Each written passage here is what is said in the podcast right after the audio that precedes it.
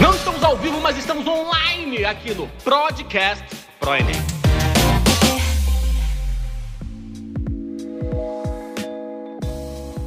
Um prazer recebê-los aqui e prazer maior ainda é esse cara que eu vou hoje aqui ter o prazer de bater um papo, de trocar uma ideia, que é o meu grande amigo Tiago Alexandre. Seja bem-vindo, Tia Alexandre. Como é que você está, meu querido? Fala, grande feitosa. Ó, um prazer estar aqui com você hoje, falando um pouquinho sobre essa temática aí, importante pra caramba, que tu já vai falar pra galera qual é, que eu tenho certeza que a galera tá, assim, pô, animada pra escutar. E, ó, falar que é um prazer estar aqui.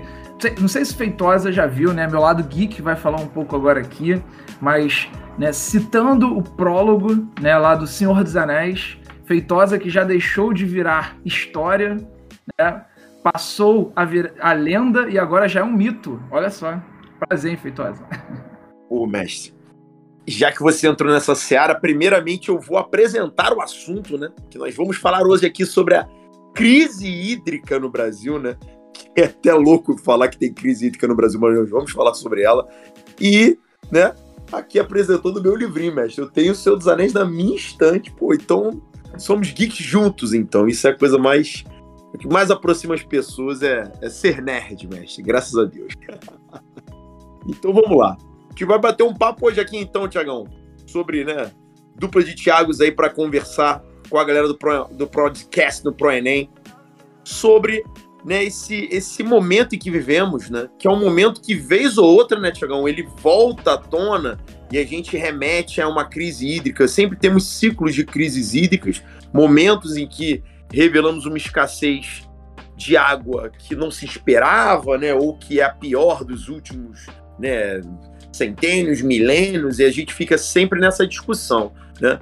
o que seria essa crise hídrica e se realmente existe uma crise né, hídrica no sentido da água no Brasil ou se são crises em outros segmentos que a gente pode avaliar, né, Tiagão? É, Feitosa, falar sobre crise hídrica, acho interessante, né, a gente pegar esse termozinho aí, crise, e, e falar um pouquinho dele, né, porque quando a gente pensa nesse sentido aí de crise hídrica, acho que duas coisas são importantes a gente observar. Primeiro, né, que ela só passa a ser uma crise dentro de uma perspectiva aonde a gente passa a entender né, que esses recursos de água encontrados nas porções continentais, né, eles são basicamente entendidos como recursos para a sociedade.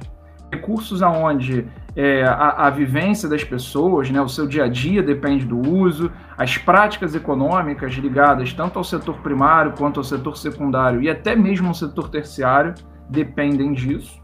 Mais do que isso, isso só passa a ser discutido, né, e, e portanto ser chamado de crise, uma vez que isso afeta principalmente aqueles grupos né, que estão relacionados à dependência disso para desenvolver principalmente aquelas atividades econômicas né? principalmente a partir do momento que isso afeta, né? a gente tem que entender que dentro da geografia, né? sempre analisando a, a ideia da produção do espaço de forma muito desigual, isso só vai ser trabalhado como crise a partir do momento que isso afeta os grupos que são os detentores lá dos meios de produção, né? aqueles que, que vão ser afetados diretamente por isso e que têm influência principalmente né, no que diz respeito ao que a mídia vai divulgar. Porque quando isso afeta aqueles grupos sociais, né, os que convivem com a invisibilidade social, quando a gente pensa naqueles grupos que, que têm menos acesso a grande parte desse capital, né, a gente tem que entender que aí isso é pouco divulgado, isso não é trabalhado como uma crise, isso só pode ser entendido como mais um problema que afeta as pessoas, né? É verdade, né, Tiago? Porque quando a gente para para fazer uma análise, né, e eu me lembro muito quando, né, meu filho agora já está com 12 anos, mas eu lembro quando ele entrou na escolinha e tinha que fazer aqueles trabalhos, né, da escola sobre né, preservação da água, preservação dos recursos.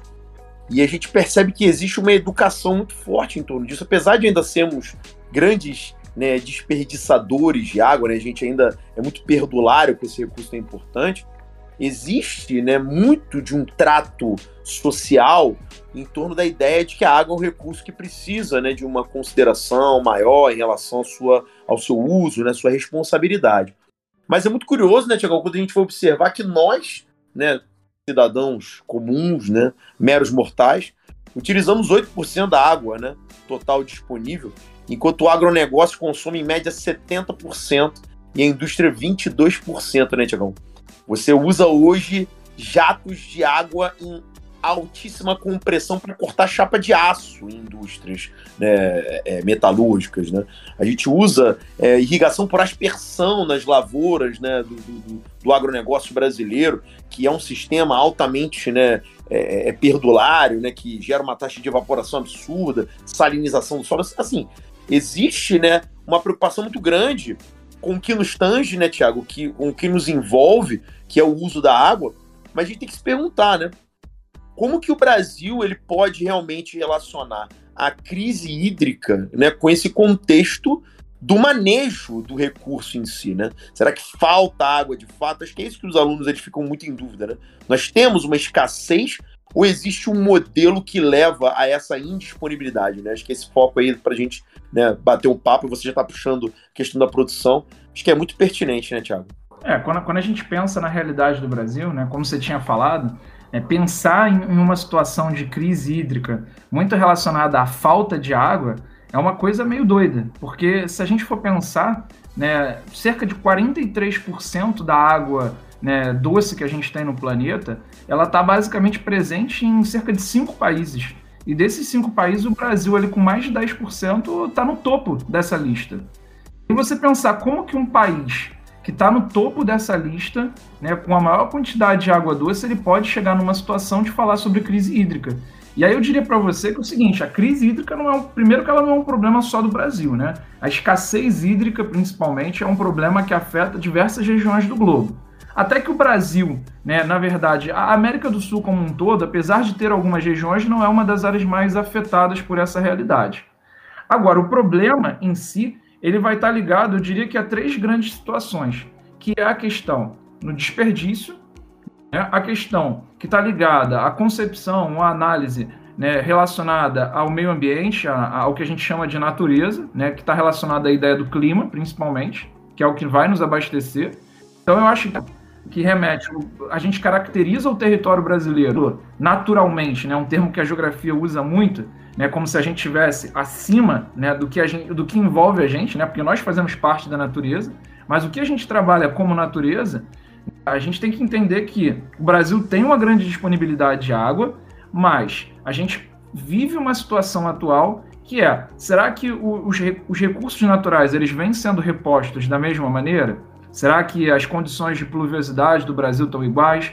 Será que a gente está passando por fatores que não tem interferência diretamente dos seres humanos, né? Ou será que a gente está convivendo com situações de alteração por causa da influência dos seres humanos?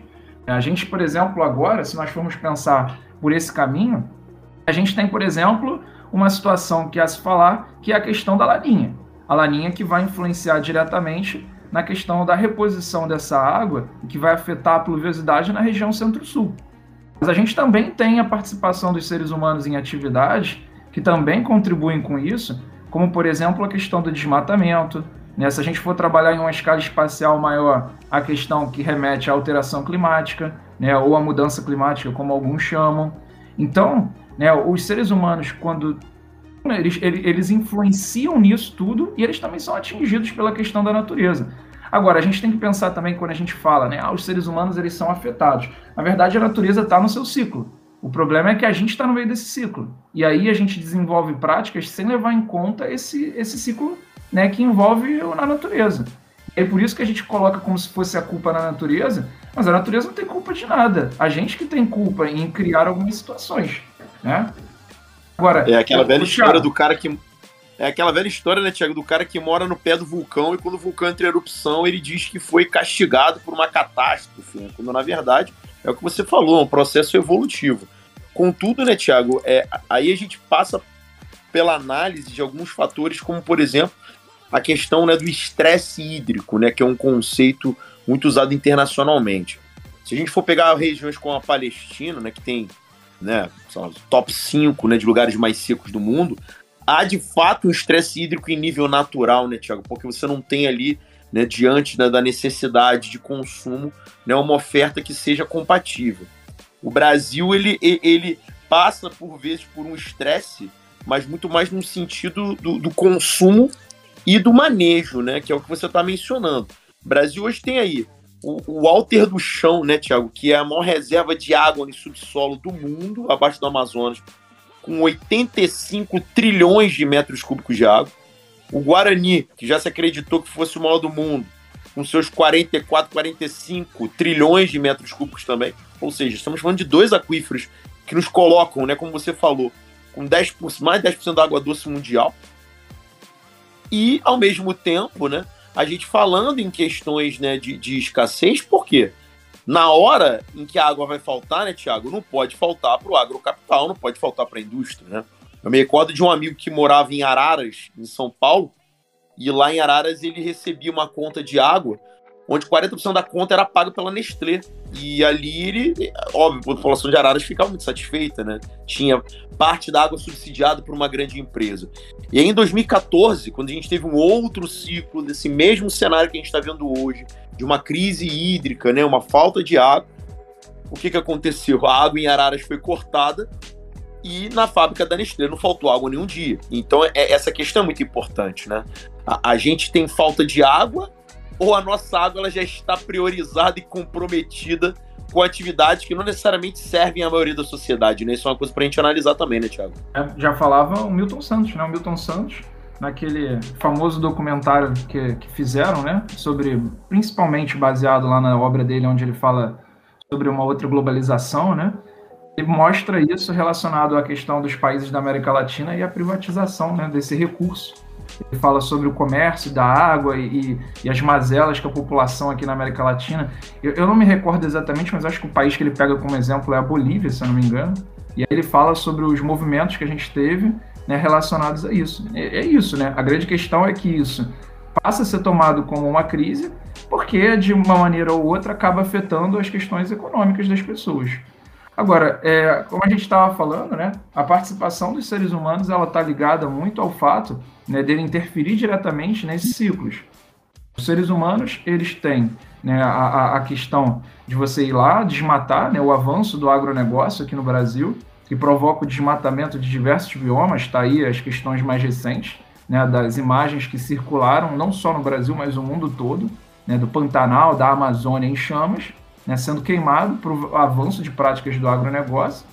Fato esse que não só prejudica né, o solo e a biodiversidade, prejudica o solo porque pode acelerar o processo de erosão e prejudica a biodiversidade porque reduz a quantidade de espécies, mas que de uma forma ou outra acaba prejudicando o reabastecimento que a gente tem através do processo de evapotranspiração. Né? As plantas, elas transpiram, liberam água, essa água suspensa na atmosfera né, acaba dando base à formação dos chamados rios voadores, e aí com né, um fenômeno como você tem, do caso, né, a laninha já dificulta, e aí se você tem menos, mais ainda né, um reabastecimento menor, é fato de que você vai ter menos chuva na região do centro-sul. E o grande problema é, como eu falei, a gente tem regiões aqui no Brasil que convivem com altos índices de pluviosidade, mas a gente também tem regiões aí que convivem com baixo índice de pluviosidade e ninguém fala sobre a questão da crise que esses povos vivem. Só que o fato é que ah, isso vai afetar diretamente o Sudeste, onde tem a maior parte da população no Brasil, onde está o parque industrial mais extenso, onde a gente tem grande parte ali né, da, da quantidade de pessoas que apresentam uma grande concentração de renda, tanto no Sudeste quanto ali no Centro-Oeste, devido ao agronegócio. E aí por isso que a gente chega a uma perspectiva que isso pode ser analisado como uma situação de crise. Agora, a gente não pode esquecer também que quando a gente fala sobre a crise hídrica, né, que está relacionada de direto a essa questão da água, que isso também né, permeia ali um, uma lógica de uma crise é, energética, uma crise elétrica, digamos assim, né? Porque acho que, inclusive, uma coisa interessante de falar, né, para que a galera possa entender um pouco disso, e aí eu, eu vou mandar essa bola para tu, ó, vou levantar e aí tu corta. Qual é a diferença entre a gente trabalhar a matriz energética e a matriz elétrica e qual a participação né, de, de, dessa água presente, principalmente nos rios, nisso daí? Fala para mim, Feitosa. É, Tiagão, assim, a gente até fez um outro vídeo aqui para o Enem que a gente falou né, no, nas, nas, aulas de atualidade, né? A Isabela tem gravado várias vezes aí vídeos com a gente. E a gente chegou a comentar sobre isso, né? A matriz elétrica do Brasil é extremamente dependente da questão da hidroeletricidade, né, Tiago? Cerca de 61% da eletricidade brasileira vem da hidrelétrica, né? Claro, a hidrelétrica ela tem enormes vantagens, o Brasil tem um potencial muito grande, né? Muitos rios de planalto, né? Uma, uma, uma vazão, né? um caudal dos rios muito expressivo que permite nessa produção elétrica, o que é muito positivo. Mas há um esgotamento notório desse modelo, né, Tiago? A gente percebe claramente que a dependência da hidreletricidade compromete muito né, os nossos rios, a necessidade de uso. Isso não é uma questão né, somente brasileira. Né? Estava lendo outro dia sobre a questão da, da crise lá na bacia do Nilo, né, por exemplo, no Nordeste africano, que hoje passa por isso. Né? A Etiópia está se industrializando e está fazendo barragem de água, e aí o Egito está ficando sem água lá na frente, que também quer usar água para fazer eletricidade. Então, assim, existe né, uma série de, de fatores internacionais que também estão é, é correlacionados com esse aspecto, mas como o nosso foco aqui é Brasil, a gente precisa né, entender a diversificação da matriz energética, ela é fundamental para também dar um certo alívio, né, Tiago, nessa, nessa dependência da hidroeletricidade. E aí o aluno, às vezes, é um pouco fatalista, ele fala, meu Deus, então vamos abandonar a hidroeletricidade? Não, de forma alguma. É uma energia interessante, né, potente para as nossas capacidades, porém é necessário de, de uma vez por todas, né, trabalhar mais a eólica, se bem que o Brasil hoje é top 10 na eólica, mas melhorar. A solar, né, Tiago? Caramba, o Brasil usa muito pouca energia solar para sua imensa capacidade. E aí, quando a gente vai ler um pouquinho mais a fundo sobre isso, a gente começa a ficar assustado, porque você percebe que no final das contas, a escassez de investimento nessas outras fontes energéticas se dá por uma questão de monopólio, né? Das grandes companhias que são as donas das nossas hidrelétricas e que acabam sendo muito influentes em nível político, né, Tiago? É difícil fazer novas políticas energéticas porque há um, né, um, um enclave né, de interessados que querem puxar a rédea para a hidrelétrica, porque é interessante, porque gera controle, porque né, né, né, gera capital, a privatização da energia foi muito enriquecedora para esses segmentos. Então a gente percebe que nós andamos a, em passos formigas em caminhos que poderiam ser muito interessantes. E realmente, o que você falou, a diversificação da matriz elétrica e energética brasileira de uma forma geral seria também um fator que aliviaria muito a questão do, do, do, do uso da água, do manejo da água no Brasil, né? É, a gente pensar né, na, na, usina, na hidrelétrica, no caso, né, é até importante a gente ressaltar que a, a, usina hidrelétrica ela tem lá suas vantagens e desvantagens, né? Assim, quando a gente fala, por exemplo, de uma hidrelétrica, ela tem como vantagem, principalmente o fato né, do aproveitamento né, da energia proveniente dos rios, a gente está falando sobre um recurso renovável, né, que é interessante a gente utilizar. E segundo, dentro de uma concepção de emissão de gases poluentes que contribuem com diversos problemas que vão né, desde o, da chuva ácida, passando pelo aquecimento global, ela até libera gases poluentes, mas uma quantidade muito menor do que em outras fontes. Né? Então, assim, é, é, é até bom, acho que isso, eu sempre falo para os alunos o seguinte, que você pensar numa fonte de energia que seja perfeita, isso é complicado, porque assim, você já está falando numa interferência no que diz respeito ao meio ambiente. Então, ela não vai ser isenta de algum tipo de impacto, seja ele social ou ambiental. Mas, dentro de uma perspectiva onde não tem como você escolher uma que seja perfeita, a energia hidrelétrica ela é super interessante. E o Brasil é um país de ponta em produção de hidrelétrica, junto com outros países, como por exemplo a China. O Brasil ele se destaca nisso. A gente foi inclusive pensar a água no Brasil, né, ela, é, ela é distribuída de uma forma muito irregular. Né? O Brasil ele vai ter, por exemplo, uma grande quantidade, né, um potencial hídrico muito grande numa região como a região norte. Mas se você for pensar, né, a nossa população ela não está concentrada na região norte. A, a região norte ela tem um índice demográfico muito baixo. Agora, você pega já o Sudeste, o Sudeste só tem um potencial hídrico maior do que o Nordeste. E ele tem, assim, praticamente metade da população brasileira. E assim, é, você tem uma distribuição irregular desse recurso, né, onde a maior capacidade de hidrelétricas instaladas está na região Sudeste e o maior potencial a ser aproveitado está na região Norte. Grande parte dessa energia tem que vir da região Norte principalmente para o Sudeste, porque é o Sudeste né, que vai consumir grande parte dessa energia. Só que aí tudo isso envolve gasto, envolve desenvolvimento de infraestrutura e o que a gente não pode esquecer, os impactos que isso vai gerar. A região norte, por mais que ela não tenha uma grande quantidade de pessoas, ela tem uma biodiversidade muito grande e você ainda tem a presença de povos que são nativos naquela região. Que a gente não pode esquecer que você não pode chegar para eles e simplesmente falar, sai daí que eu vou construir uma hidrelétrica. Então, isso envolve vários e vários pontos. É? Fala aí comigo, Feitosa. É, não, cara, você fez apontamentos que, para quem está ouvindo esse, esse podcast, são pérolas, assim, são, são fundamentais. E eu espero que todo mundo esteja ouvindo aí, anotando, porque é muito importante, galera, a gente fazer esse debate né, de troca de informações.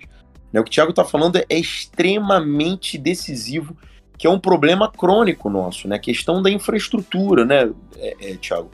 Né, o Brasil é muito carente, eu acho que eu estou numa fase muito, sei lá, desenvolvimentista na minha vida, assim, que eu tenho lido muito Elia Jabu, né? Aí a gente lê né, programa de governo de Ciro Gomes, a gente começa a ler um pouquinho de tudo.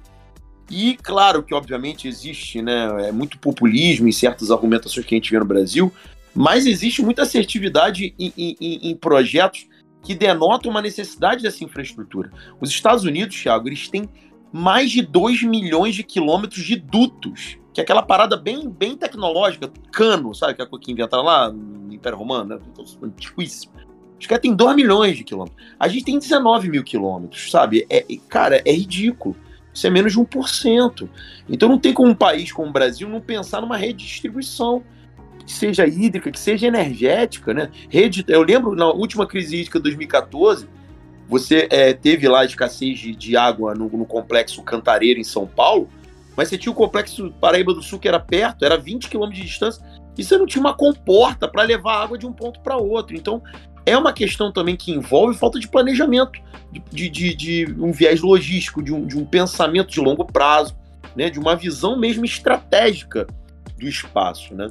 E pensar também que existem condições, como, por exemplo, tecnologia de fio d'água, né, Tiago, que pode ser usada de forma menos impactante, só que aí tem um lado que não dá para reservar a água. Então, assim, tudo tem os seus prós e os seus contras. Por isso que perpassa também pelo que você falou. O que você trouxe aí à tona foi fundamental. A diversificação da matriz é algo imprescindível para que você não tenha dependência né, exacerbada de um tipo de energia. Assim como a gente não deve depender de um tipo de transporte, de um tipo de infraestrutura, né, a, a diversificação, né, a, a, multimodalização, né, seja ela energética ou né, é viária, são fatores importantes né, para a evolução econômica brasileira. Mas tem que ter investimento, né, Tiago? Esses tiros curtos que a gente vê na política brasileira, obra de quatro anos, é complicado, né? E não, permite um desenvolvimento em longo prazo, né? É, um dos grandes problemas relacionados a isso é a maneira como a política no Brasil ela se apresenta, né? A gente vive, e aí, como você falou, a gente vive na lógica do imediatismo. Qual político, por exemplo, que gosta de iniciar um projeto né, sabendo que esse projeto ele pode muito bem ser lançado por outro político e quem é que vai ser lembrado vai ser aquela pessoa que vai estar ali cortando a fita no final. Não vai ser aquela pessoa que deu início ao projeto, né, que idealizou aquilo. Quem vai ser lembrado no final das contas é quem estiver ali no momento em que o projeto estiver sendo aberto. Então, assim, viver no imediatismo é um problema em, em vários aspectos. E por isso a gente, como você acabou de falar, a gente não evolui em vários aspectos de infraestrutura, o que acaba sendo um problema até para o desenvolvimento, porque quando você não tem infraestrutura, isso afasta investimento. E aí, se você não tem investimento, você não tem dinheiro para aplicar em infraestrutura. Então isso acaba se tornando um ciclo e um ciclo extremamente problemático. Então, assim, eu te diria que a gente está levantando aqui vários pontos para eles. A gente já falou sobre a questão natural, que por mais que o Brasil seja um país que tem uma grande quantidade de recursos hídricos, esses recursos hídricos, né, eles podem, a gente pode estar passando por uma situação onde os seres humanos né, geram impactos ou até a própria natureza está passando por ciclos que interferem nisso. Tocamos em outro ponto, que eu acho que você falou aí muito bem, relevante, que é a questão da matriz energética né, o fato de você ter que diversificar ela, e ainda tocou num ponto essencial que é a questão política, do imediatismo né, e, e a falta de planejamento. Agora, eu acho que também é importante né, a gente não deixar de falar né, que, assim, por mais que, que isso passe por esses problemas macros, né, a gente, numa escala um pouco mais micro, a gente também tem uma participação nisso. É claro que assim, é, é, a gente não, não deve, por exemplo, né, se utilizar de uma água de forma a né, você né, lançar ela embora de qualquer jeito. Você não pode desperdiçar ela. É claro que também, assim, por mais que a gente pense né, na questão do uso doméstico, né, como, como o Feitosa destacou aí, né, como você destacou, você falou o seguinte, ó, 8%, cerca de 8% vai para uso doméstico. E desses 8%, a gente não pode esquecer que também tem um problema de infraestrutura, que é o fato de grande parte dessa água se perder né, por causa desses sistemas de dutos precários, onde a gente perde água para caramba no caminho. É que nunca passou aí numa rua né, e viu aquele vazamento na calçada de dias. Você está passando e tu fala, caramba, já tem uma semana que está essa água aqui perdida, sendo jogada fora. Então, assim, a gente também tem um problema de infraestrutura, mas a gente tem a questão que é o nosso modelo de vida. Isso a gente não pode esquecer. E muito disso passa pela maneira como a sociedade é. Nós vivemos numa sociedade capitalista onde a gente valoriza o consumo em excesso. Esse consumo em excesso implica na utilização de água em excesso. A gente utiliza água no setor industrial, que corresponde, né, isso varia né, de índice de ano para ano, mas vamos aproximar ali de cerca de 22%, né, que vai basicamente ali para a indústria, onde a gente tem a tal da água virtual, que é aquela água que a gente gasta né, de forma indireta ou direta na produção ou na prestação de um determinado tipo de serviço. Eu sempre falo para os alunos assim: pô, você consome produtos diariamente, gastam né, uma grande quantidade de água. Por exemplo, você vai fazer aquele teu churrasco bacana. Hoje, coisa, coisa que muita gente não está fazendo por causa do preço da carne. Né? tá difícil, hein, Thiago? Tá difícil. Uma carne no valor que tá, tá difícil. Mas, pô, tu vai pegar um quilo lá, um quilozinho de picanha, né? Pô, bateu até agora aqui um sentimento, aquela, aquele saudosismo, eu não sei o que comer, uma picanha já tem Saudade. tempo. Hein? Saudade. Mas, pô, tu gasta para produzir um quilo de carne mais de 17 mil litros de água. Tem aquela galera que tá aí no podcast, nada contra. Eu até mesmo já fui durante três anos, mas tem aquela galera aí que é vegetariana e fala assim: não, não como carne. Beleza, então tu pega aquela manteiguinha que tu usa, aquela manteiguinha que tu passa naquele pãozinho quentinho, 18 mil, 18 mil litros que você gasta para produzir um quilo de manteiga. Aí tem aquela galera que ainda chega assim, não, mas eu, pô, eu, eu não como carne e eu também não como derivados de leite. Beleza. Aí tu pega lá o arroz. Pega aquele saco de arroz de um quilo que tu compra, que também tá caro pra caramba. Mais de 2 mil litros pra tu produzir assim, é, é, complicado, cara. A gente, a gente vive numa sociedade que consome de forma indireta muita água.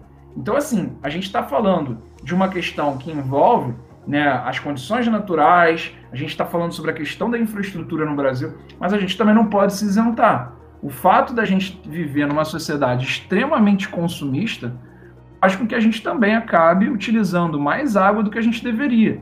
Né? Eu até estava, né, nessas pesquisas que eu estava fazendo aí, né, pegando dados né, do Sistema Nacional de Informações sobre o Saneamento né, do, no Ministério das Cidades, o brasileiro, tá, o brasileiro em média, isso varia, claro, de região para região, isso varia de estado para estado, de município para município, mas em média, o brasileiro ele consome 154 litros de água por dia sendo que a média estipulada pela ONU é de 110 litros de água por dia. Então a gente excede aí essa média da ONU, que ela coloca para uma pessoa, né, em média no, no mundo, digamos assim, a gente excede em 44 litros. Então o brasileiro ainda é um povo que utiliza mais água do que a ONU coloca em média para uma pessoa. Então, assim, muitos de nós, a gente não pode se isentar disso. A gente tem problema, que é o fato, e isso é uma coisa que provavelmente você também deve falar para os seus alunos, que ah, a gente tem consumo que é basicamente ali de 8%, a indústria de um pouco mais de 20%, mas o grande, o grande vilão disso é a agricultura. Né? Tanto é que, pô, não adianta nada eles liberarem aquelas, aqueles comerciais na mídia, né, falando assim, ah, não, né, quando você for desligar, quando for tomar banho, desliga a água e não se ensaboa, enquanto estiver se ensaboando. Ou então, é, evita né, você desperdiçar água ali com a questão de lavar roupa ou então lavar calçada. Tudo bem que isso é uma pequena quantidade, não isenta a gente nessa participação, mas é uma pequena quantidade. Agora, não adianta, por exemplo, a mídia colocar lá o agro é pop, né, o agro é tech, né, enfim, não adianta. Né? Agora, eu não sei como é que tu vê isso, né, Feitosa? Isso aí. Não, cara, é, é, cara, primeiramente, assim, os dados que o Thiago trouxe, cara, são fundamentais, galera, para a gente fazer essa, essa essa problematização, né? Porque tudo perpassa, né, Tiago, na, na, na, minha ótica, por essa nossa ocidentalização né, de, de, de, costumes, nessa visão, não que o Oriente também não, não, não faça, né? Mas obviamente ele o faz seguindo uma divisão internacional do trabalho proposta pelo Ocidente, né? A gente não pode ignorar isso mas é, é, é, essa retórica da, da, felicidade através do consumo, né, Tiago? Que é, é, é, muito pertinente à contemporaneidade. A globalização ela trouxe muito essa, essa ideia, né? Os padrões de comportamento, os padrões estéticos, os padrões né, de, de, de consumo, sempre né, na, na, na pauta de ordem, ou seja, né, a, a, gente mede qualidade de vida com consumo. Né, a gente teve eleição de, de presidente no Brasil pautada em porcentagem né, de quem tem geladeira, televisão, automóvel. E tudo bem, isso é um sintoma de uma sociedade que tem um progresso econômico. E quem sou eu para ficar aqui agora também é, versando contra? Não é isso. Agora, essa, esse questionamento que você está trazendo para a gente, Thiago, da gente fazer essa análise comportamental mesmo, muito individual, mas que pode se tornar, que deve se tornar coletiva, é extremamente importante, né? A gente precisa se colocar como um elemento nessa balança. E não da maneira, às vezes, um pouco áspera e arrogante que as pessoas colocam. Ah, mas o meu estilo de vida agora é minimalista. Eu assisto a série da Marie Kondo lá no Netflix e eu aprendo agora que eu tenho que ter só três calças jeans na vida. Tá, maneiro, legal, mas será que por trás também não há toda uma engenharia para te levar a mais consumo? Eu percebo, né, Tiago, que a gente vai sendo, às vezes, enquadrado em novos padrões que supostamente são né, inovadores, né, são revolucionários, mas que são para gerar mais pano de fundo para a indústria, né, para a mídia, comunicação de consumo de massa. Na verdade, a gente subdivide muito mais hoje o consumo de massa em nichos, mas eles igualmente produzem impactos né, e consomem água de forma absurda. Então, são coisas que a gente precisa realmente avaliar. E o bom senso tem que estar tá como, palavra do dia. É o que você falou. Não adianta. Nós somos o país hoje que alimenta o consumo interno e externo, porque a gente é a base de produção de carne, a base de produção de soja, a gente é a base de produção de algodão, que, que serve nos tecidos. Então, assim, o consumo internacional, né? Que é sempre aquela ideia da externalização de custos, né? A Europa vai se colocar como a paladina né, da, da, da, reformulação ambiental é mole, pô. Terceirizando produção para o mundo inteiro, externalizando custo ambiental, sindical, humano. É fácil se colocar nesse pedestal de superioridade. Ah, vamos fazer um acordo de Paris. Maneiro, mas será que nesse acordo está previsto de fato uma transformação significativa? Que é o que você está falando, de comportamento, de propor, sabe, uma revisão dos nossos costumes, da nossa lógica, né? A ideia da pré-ciclagem, né, que, é, que é talvez tão importante quanto a reciclagem. Então, tudo isso eu acho muito importante, né, Tiago, ser analisado. Né? Obrigado por você ter trazido esse, tipo de questionamento, porque acho que é muito importante. A gente apontando o dedo não adianta, né? a gente precisa se, se, analisar, né? olhar no espelho. Né? É isso aí, Vitória.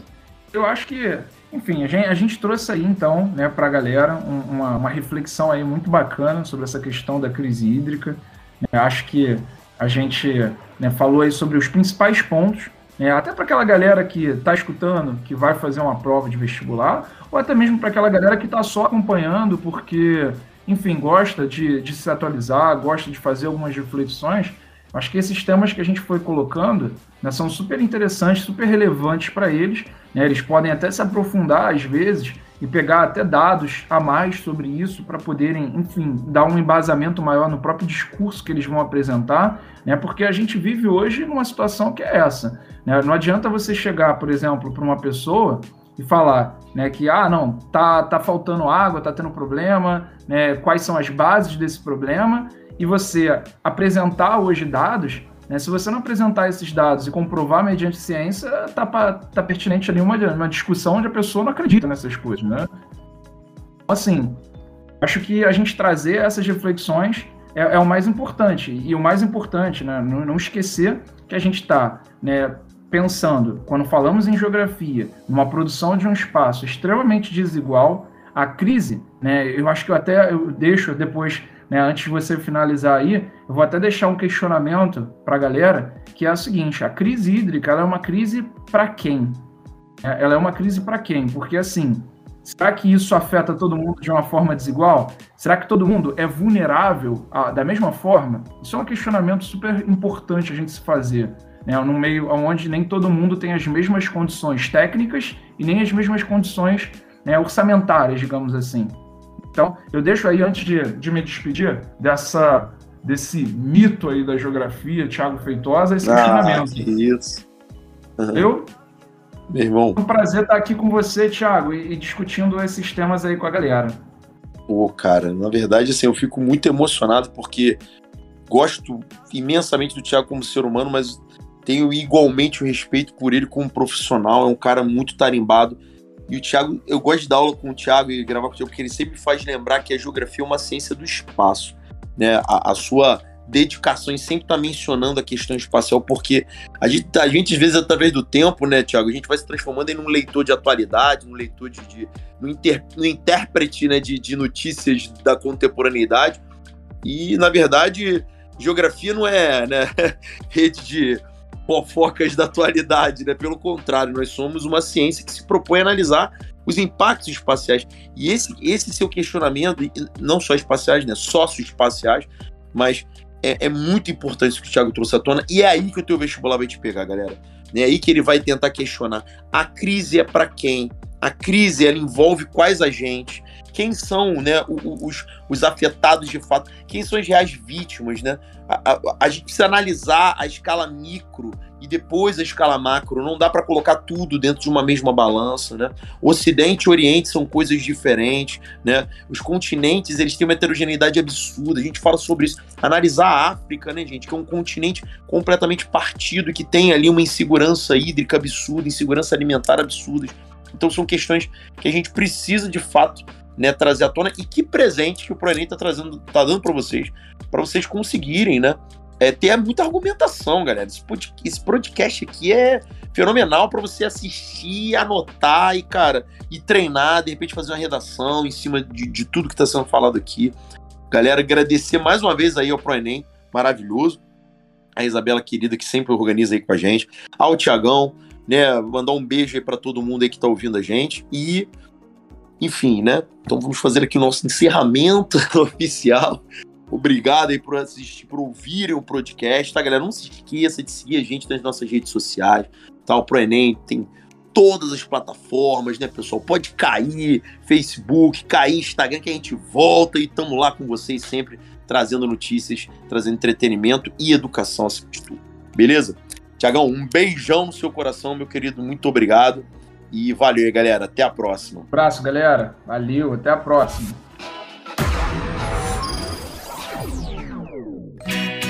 Continue conosco, acesse nossas redes. ProEnem, sempre com você. We gotta celebrate life, we gotta celebrate living, we gotta celebrate.